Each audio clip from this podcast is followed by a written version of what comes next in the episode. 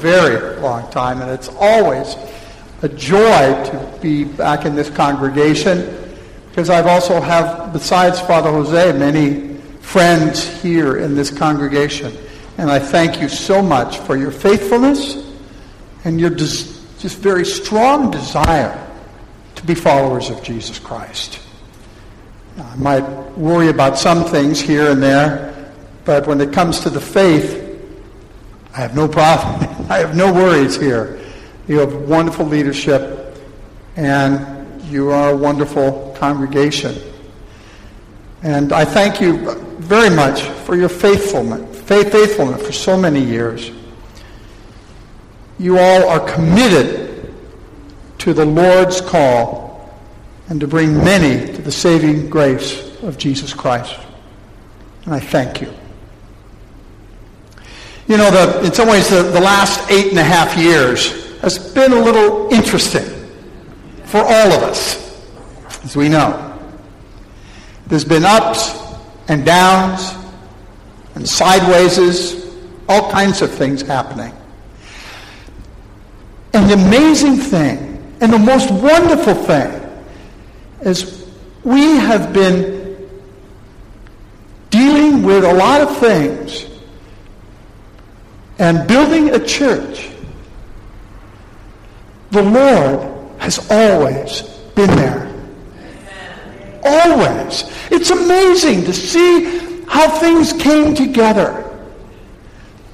And now after that eight and a half years, we're just about the place where we're going to get into the next phase in this diocese where whatever ties, legal or otherwise, soon will be all gone.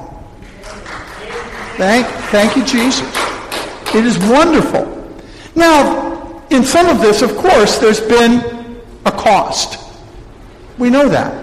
But heck, when we, were, when we started out, we knew whenever we go out to be faithful for the Lord, there is a price. There always is. But the rewards of being faithful with God are so much more than the costs we've had.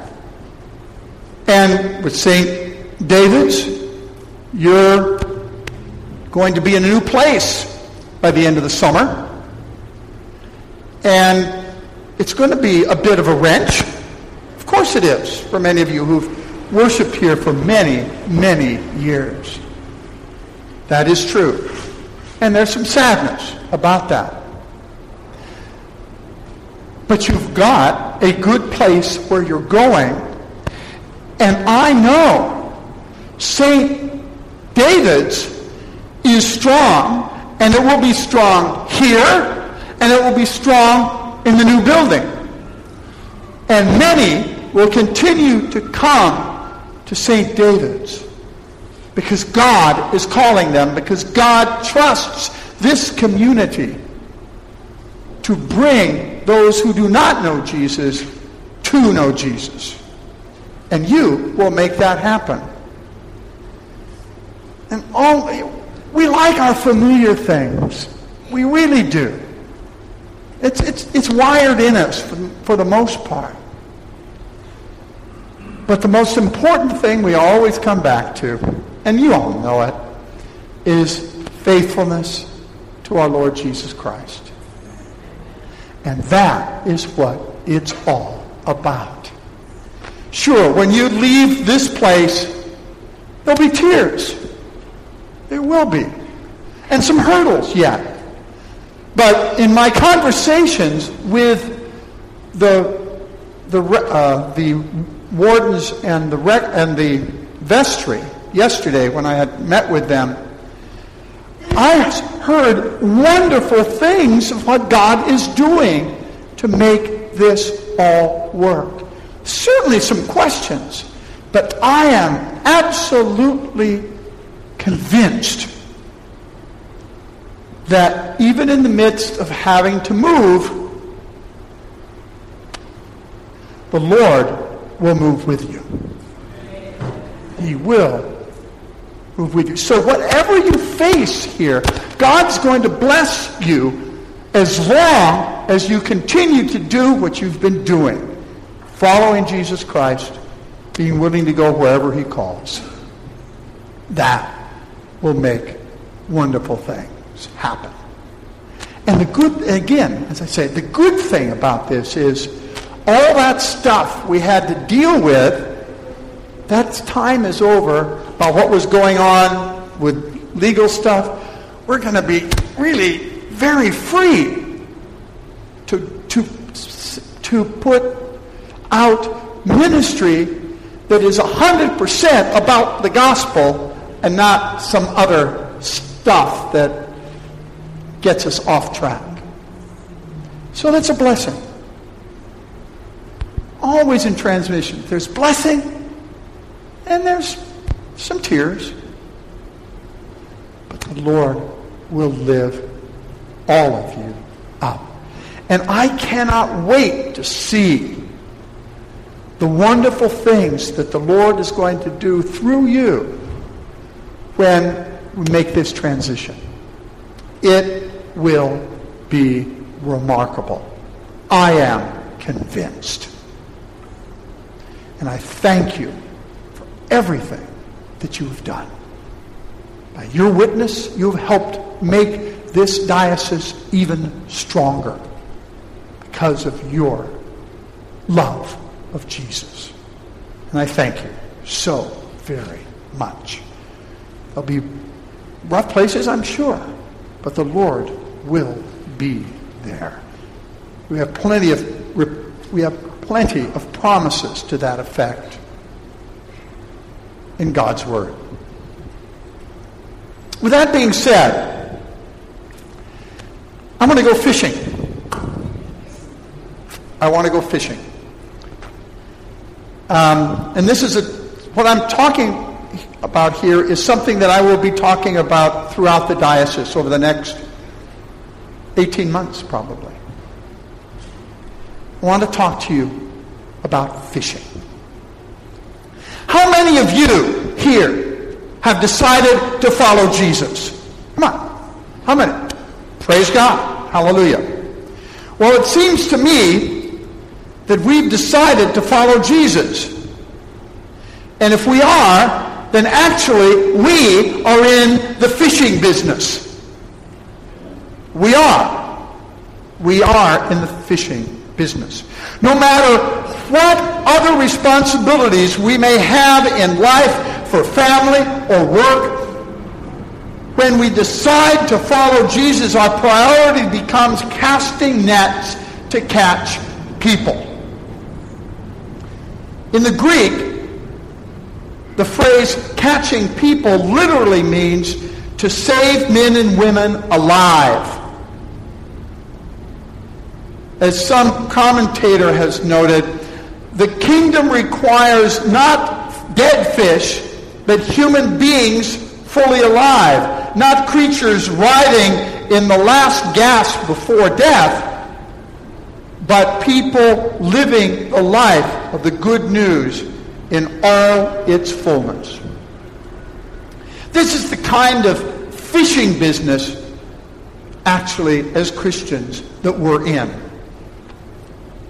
This sermon today is based upon Luke 5:11, and I'll let you look that over later.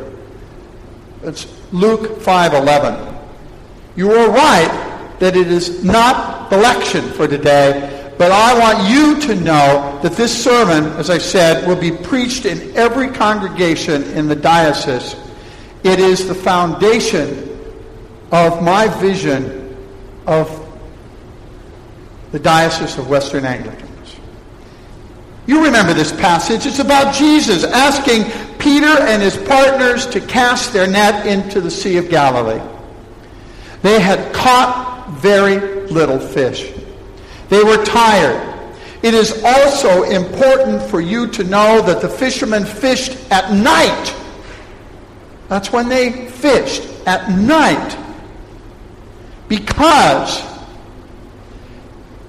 at night, the fish came up to the top because the water was cool. During the day, the top of the water was too warm, and they went down to the bottom of the lake. But they came up, and that's why they fished at night. During the You will remember that Jesus said to Peter that they would be catching people or making fishers of men. Now I realize that when Jesus said, from now on, you will be catching people, he is talking only to Simon at that point. But it's also clear to me through the rest of Luke's gospel and into volume two of his work, The Acts of the Apostles, catching people is a responsibility not just for Simon Peter or the other apostles, it's a responsibility of all of us who follow Jesus. Now, having spent a lifetime in the church and 37 years as a rector and three and a half years as a bishop, it seems to me that many of us who follow Jesus are, at the very least, ambivalent about being in the fishing business. We acknowledge the call, but then we only pay lip servant, service while neglecting to do the work of casting nets out for the kingdom. Let me tell you a story. There was once a group of people who were really sold on the idea of fishing. To hear them talk, you would think that these people had more experience at fishing than anyone else around. They claimed to be in the fishing business, and it sounded like the waters all in the waters around them. In fact, the whole area was surrounded by streams and lakes just filled with fish. And the fish were hungry.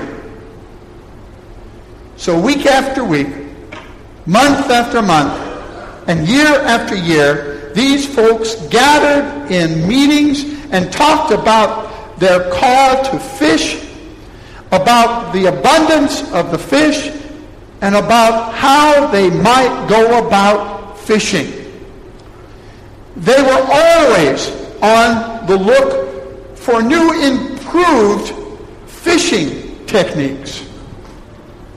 Not only that, but they were constantly at work to refine the, their, defini- their defin- definition of fishing. And they promoted fishing. They loved this slogans. Unite we fish, life is short, fish hard. Cleanliness may be next to godliness, but fishing is godliness campaign. I'm sure you've heard of that. They sponsored costly national and international events to discuss fishing and promote fishing. These folks built large and beautiful buildings called fishing headquarters. Their plea was for everyone to go fishing. But you know what? None of these people ever went fishing. They talked about fishing, they studied about fishing.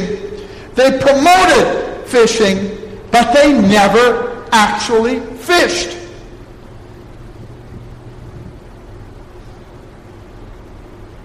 I'm afraid this sounds perhaps a lot like a lot of churches I've known.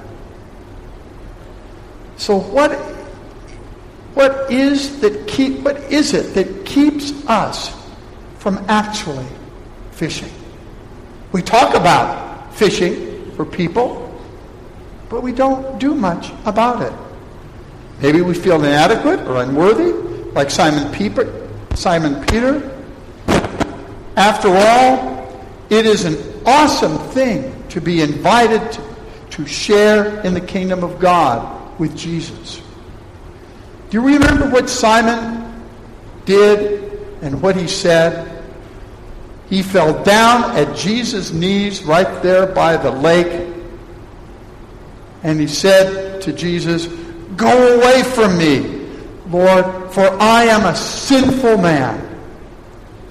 Eugene Peterson's translation of this phrase in the message goes like this I am a sinner and can't handle this holiness. Leave me alone. Sometimes are we in that place? Is this what keeps us from catching people? Well, Jesus doesn't want our fear of inadequacy or unworthiness to stand in the way. So he says to us what he said to Simon Peter Don't be afraid. I have work for you. Catch people. This kind of experience with Jesus can change everything for us and the diocese just as it did for Simon Peter. In fact, there was such a change for Simon in the course of this story that Luke actually changes his name from Simon to Simon Peter in the middle of the story. But look, maybe this kind of fear is not the issue. Maybe we're hung up on size issues. You know, if we're interested in keeping the church small, sometimes there are congregations that do, this becomes a troublesome story. The story begins with a crowd of people pressing in on Jesus to hear the Word of God. They've got him backed up to the shoreline of the Lake of Gennesaret when we move beyond paying lip service to fishing for people and actually start doing the hard work of casting nets for the kingdom, we can expect to deal with crowds.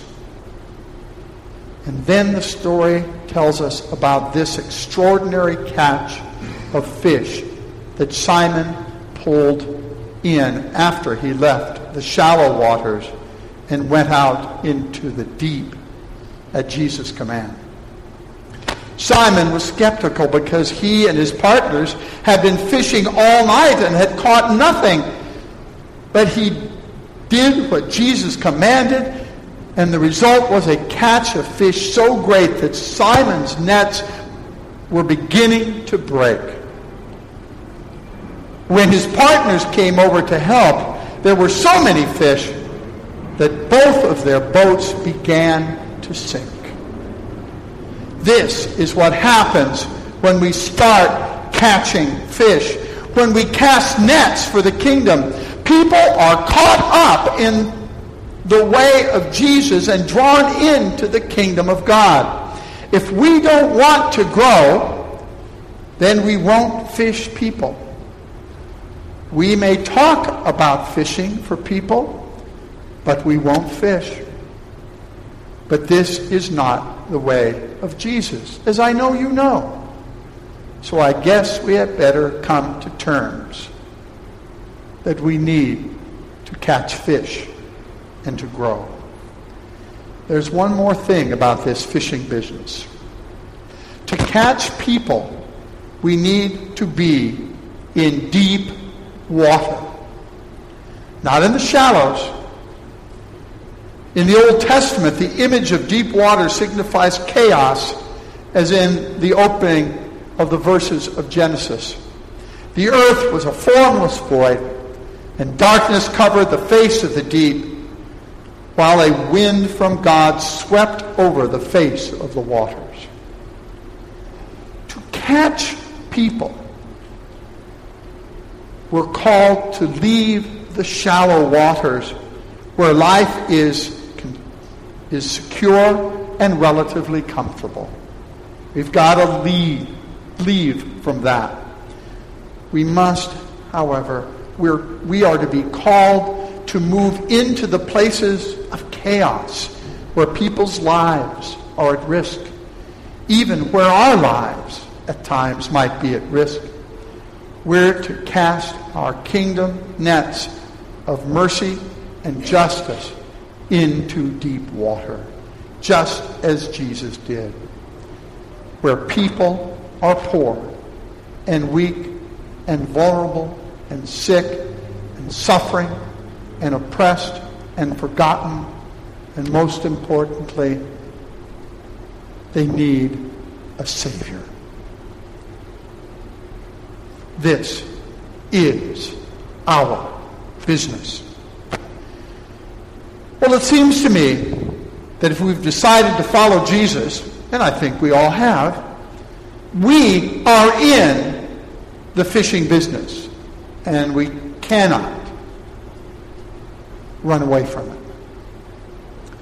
No matter what other responsibilities we may have in life, for family or work, when we decide to follow Jesus, our priority becomes casting nets to keep, to catch people. For Simon Peter, James, and John, this meant leaving everything to follow Jesus. And of course, at this point, the question is, what does this mean for us and how we will respond? And actually take seriously about catching fish. Not just talking about it, but doing it. In the name of God, Father, Son, and Holy Spirit. Amen.